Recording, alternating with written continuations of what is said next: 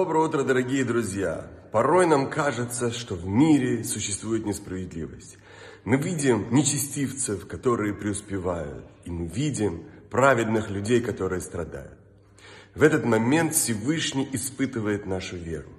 В этот момент Он предлагает нам более близкие с Ним отношения.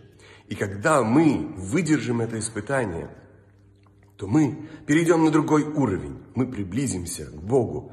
И наша прежняя связь с Ним, которая была скрытая и непонятная нам, станет для нас более близкой, понятной и естественной.